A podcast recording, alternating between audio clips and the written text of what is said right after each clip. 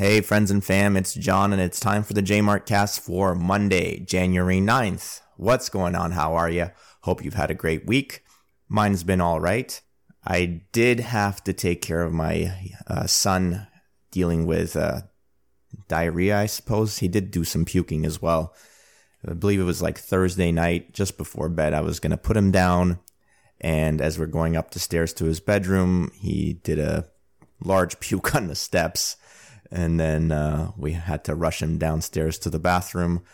Uh, luckily, he made it with only a little bit more coming out on the floor before we reached the toilet, and the rest of it was expelled in there. Luckily, it didn't seem to last too long. In like a day and a half, it was pretty much done. So, thank goodness for that. The rest of the week's been okay. So, I've decided to start a Substack. If you don't know what that is, it's basically a platform for writers to publish their newsletters and such. And, you know, subscribers can sign up to the newsletters for a variety of topics. You might have already signed up for a bunch of other people's Substacks. Now, Jmart is starting a Substack. It's going to be related to health, fitness, uh, life, being a dad, Bitcoin a little bit as well. And so to start off this new adventure on Substack, I decided to write about, do a little bit of a autobiography on who I am, what I've been through, just to give readers an idea of what kind of a person I am and why you should trust the things that I write about, why you should read about the things that I write about if it's interesting to you. And so I'd like to share just a couple pages of what I've written so far of my autobiography. And it's going to continue a little bit longer still. This is only covering the first eight years of my life, really, in just two pages. So, yeah, let me know what you think. Let me know if you've liked it. Let me know if you've subscribed to the Substack, and let's start. So, this is going to be my first post on my Substack, which should be jmartfit.substack.com, and it's titled Who is Jmart? Hello and welcome. I am John Martirosian, or Jmart for short. I'm starting a blog, so I thought it would be appropriate to write a short autobiography to give readers a better understanding of who I am, where I come from, what I think about, and why I think those things. You can think of me as Jmart, but when I was born in the fall of 1988 in Yerevan, the capital city of Armenia, my parents named me Hovannes. I only adopted John in the year 2000 after moving to Canada, while Jmart is a nickname my friend gave me less than a decade ago. Late 80s and early 90s was a calamitous time in Armenia, marked by a large earthquake 100 kilometers north of the capital just months after I was born, which caused widespread destruction and resulted in the deaths of more than 25,000 people. Many buildings, including schools, hospitals, and homes were destroyed, and hundreds of thousands of people were left homeless. Geopolitically, 1991 saw the collapse of the Soviet government and the emergence of several independent states from the former Soviet Union. Armenia was one of the first republics to declare and be recognized as an independent state by the international community less than a month after my third birthday. Any celebration post independence, though, was cut short as Armenia got involved in a full scale war with Azerbaijan over the disputed region of Artsakh. The conflict had begun in the late 1980s when the Armenian majority population of Artsakh, an autonomous region within Azerbaijan, began calling for unification with Armenia. As the Soviet Union was collapsing, the vacuum of power triggered the escalation into full scale war in 1991, which lasted until a ceasefire was signed in 1994, a few months before I turned six. The war resulted in the deaths of thousands of people and the displacement of many more. The conflict has not been fully resolved, and tensions between Armenia and Azerbaijan continue to this day. Fortunately, I was safe from the war effort as I was physically far away from the fighting and too young to be drafted. Additionally, my family was also spared any disruption as neither my father nor any other male figures were drafted. However, nobody fully escapes the effects of war. As Armenia was undergoing significant economic and political challenges, access to basic services such as water and electricity was intermittent for many people in Armenia, including my family, during this time, as resources were stretched thin and infrastructure was damaged or in disrepair. I remember when the lights would come on, my baby brother, approximately three and a half years younger, would let out a joyful cry of Abba and clapped his hands excitedly, his face lighting up with delight. Armenia was also experiencing high inflation and unemployment and a significant decline in the living standards as many people struggled to make ends meet. While my parents did everything they could to provide all that my brother and I would need, I certainly wasn't fooled about our financial situation even from a young age. My earliest memories from childhood are from when my family of four lived in a small one room apartment in Yerevan, which would nowadays in Canada be marketed as a bachelor or studio apartment unfit for so many people. It's difficult to comprehend how on earth my parents raised two small kids in such a cramped space, especially compared to my current situation with my wife, where we have a spacious, detached home for our two small children. Personal space was not something I had as a kid, as my brother and I shared a bed and often fell asleep with the TV still on just a few feet away from us. Despite the lack of personal space or material possessions, I was rich in love from my large extended family, particularly my mother's side with her five sisters. Through shared experiences of playing, learning, and sometimes fighting with my younger and older cousins, I formed close bonds with them. I also spent a lot of time with my grandparents, as my mom's parents and her father's parents, my great grandparents, were heavily involved in my upbringing. One of my fondest childhood memories is of my great grandfather Sarkis, who would often have a large group of cousins, around six or seven of us, gathered around him as he told us thrilling fables with moral lessons by heart.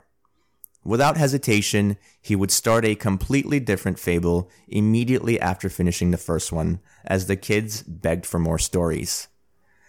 Not only did my great grandfather shape my love of storytelling and my ability to listen attentively, but he also set an example of healthy aging as he lived to 98 years old. He remained active until the last year of his life, walking several kilometers every day to meet with other seniors at a park to play chess. Even in his late 90s, he remained in good health until experiencing a significant decline only in the final weeks of his life. His example of healthy aging will always serve as a reminder to take care of my own physical and mental well being in order to live a long and fulfilling life. School wise, my memory does not go far back into the kindergarten years, one of the few things I do remember from that time is of the dedicated nap time that we had starting at noon in kindergarten.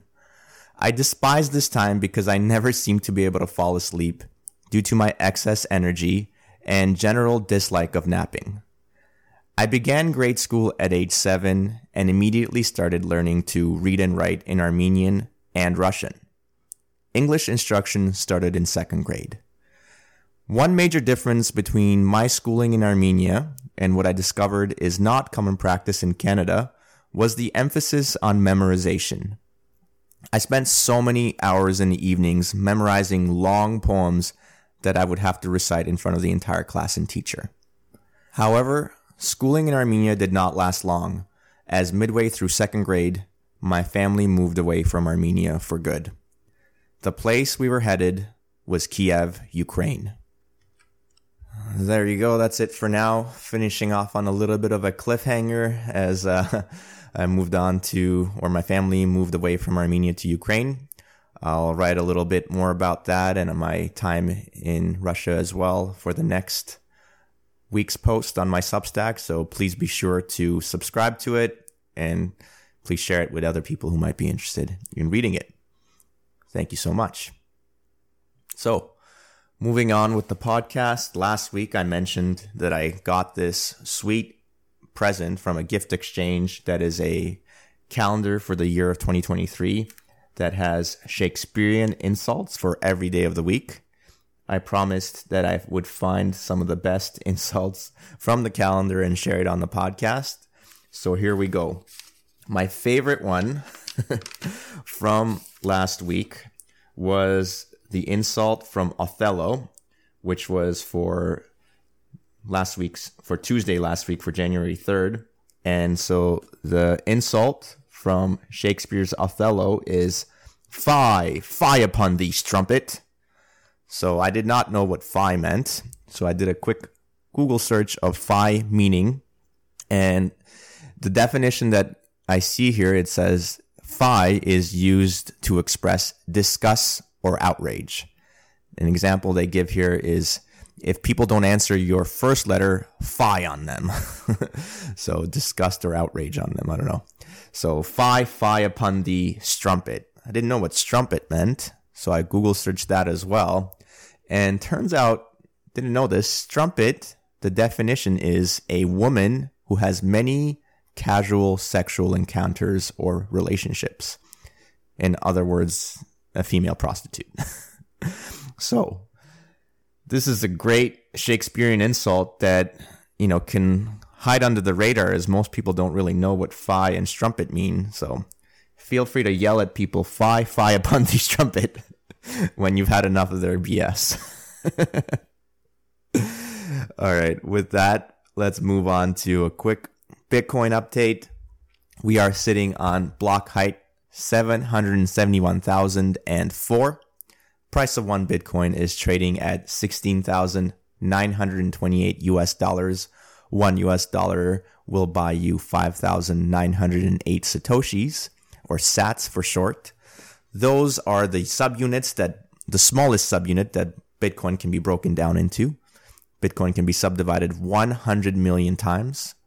By the way, if you're living in Canada and you want to purchase Bitcoin, I do have a referral link for a Canadian exchange called ShakePay, which has good user interface and low fees. And if you use my referral link, you will get a $10 reward for the first $100 that you spend. Okay, last week I read an excerpt from Saifedean Ammous's The Fiat Standard about fiat science.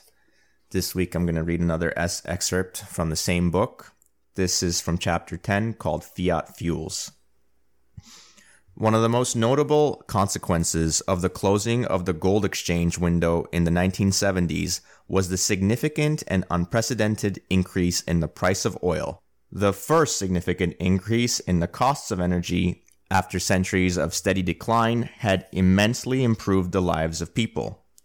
The economic shock was very significant for Americans whose modern lives were increasingly reliant on high energy consumption, gasoline for cars, and electricity for a growing number of household appliances. Sounds like just like today, people need gas for cars and electricity for all the household appliances that we have now. I'm going to move on, skip ahead a few uh, paragraphs here in chapter 10, and here it says Centuries of human engineering progress and quality of life improvements had been based on channeling hydrocarbons' high power, which means high quantities of energy per unit of time, as well as their high energy density per unit of weight, which makes them nature's cheap, powerful, and ubiquitous batteries. But to avoid the rise in oil prices, the US government's fiat sought to ignore half a millennium of technological advancement and build the modern world using pre modern solar, wind, and biofuel energy. With their low power, low weight density, intermittency, unreliability, and massive bulk, these sources were only ever predominant in primitive societies precariously living on the brink of survival at the mercy of nature with very little in the way of technological progress. Against all logic and reason, the fuels of pre industrial poverty were designated by government fiat to be the fuels of the industrial future. So basically, we have hundreds of years of technological advancement. We get to a point where we can use hydrocarbons to make civilization more prosperous. And then, because of going off of the gold standard and going onto a fiat standard, all of a sudden the price of energy is a lot more expensive.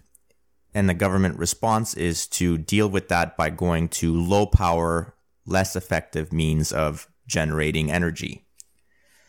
All right, back to the book. For the first time in history, centrally planning the resources of energy humans use became viewed as a legitimate function of government, and it led to the emergence of large industries reliant on government subsidies, mandates, and subsidized credit to operate, while constantly making promises of achieving technical and economic success in a few years. The consequences of this megalomaniacal quest to override the laws of thermodynamics are predictable for anyone familiar with the inevitable fate of all attempts to centrally plan market outcomes. Yet, as is the custom for failed central plans, fiat universities and academics spend little time dwelling on them, and those who dare largely ignored. Perhaps the best treatment of the episode comes from Energy Aftermath a good overview book published in 1990 by Ben Ball, Thomas Lee, and Richard Tabors. Right. So that's what people say these days, right? It's all about wind and solar. We got to transition our grid to wind and solar so that we can save the planet from whatever climate catastrophe is coming. Yet no one talks about the fact that wind and solar are not reliable, right? There's no energy being produced when there's no sun shining or wind blowing.